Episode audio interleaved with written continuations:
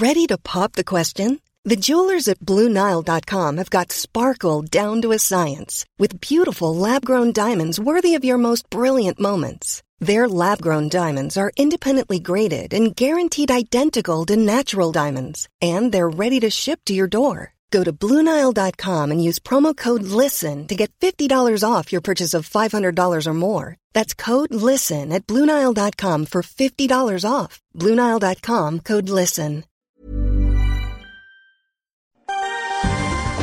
Question of the Week from the Naked Scientists.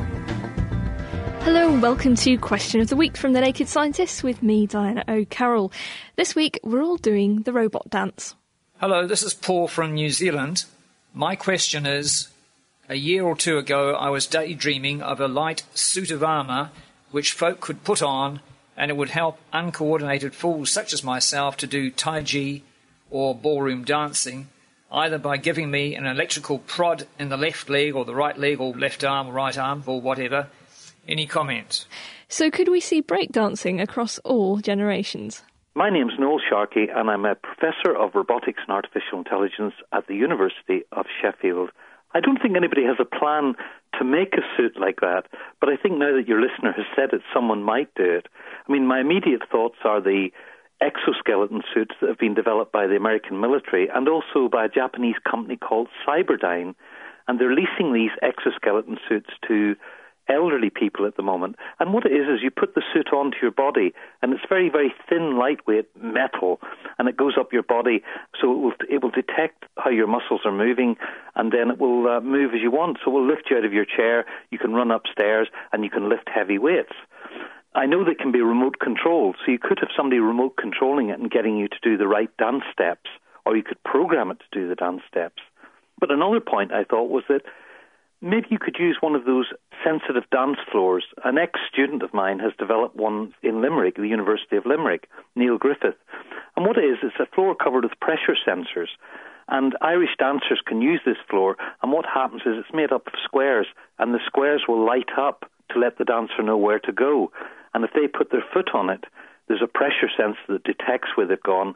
And what could happen in combining the suit and the sensor floor is that the floor could light up and let the person know where to go. And if they didn't go there immediately, the suit could go there for them, thus giving them feedback. So that would be my solution to it, but very, very expensive at the moment. Perhaps the dance regulating exoskeleton isn't quite so far off, but you might need a good set of batteries for a dance off. And on our forum, JNA said that even if they could weave the electronic nerves of an exoskeleton into your brain, you'd still need to take tango lessons. Well, from the dance music to the sweet tune of the milk steamer. Hello, my name is Mouse. I work as a barista, and so I steam a lot of milk. And when the milk gets to 140 degrees Fahrenheit, the sound that it makes abruptly drops pitch significantly. So I'm wondering why this happens. Why does milk change its tune when it reaches a certain temperature? Let us know what you think via email. That's chris at thenakedscientist.com or on the web. And that's thenakedscientist.com forward slash forum, where you can read what other people thought as well as putting down your own answer. Incidentally, if you do put down your answer, you could win a DVD all about the history of the very first satellite to be launched into space. That's Sputnik. So just write your answer to next week's question of the week on our forum. That's at thenakedscientist.com forward slash forum with Sputnik DVD competition at the bottom. We'll pick out the best answer before the 14th of February. Question of the Week is part of the Naked Scientists podcast and supported by the EPSRC, the Wellcome Trust, and UK Fast. Look us up online at nakedscientists.com.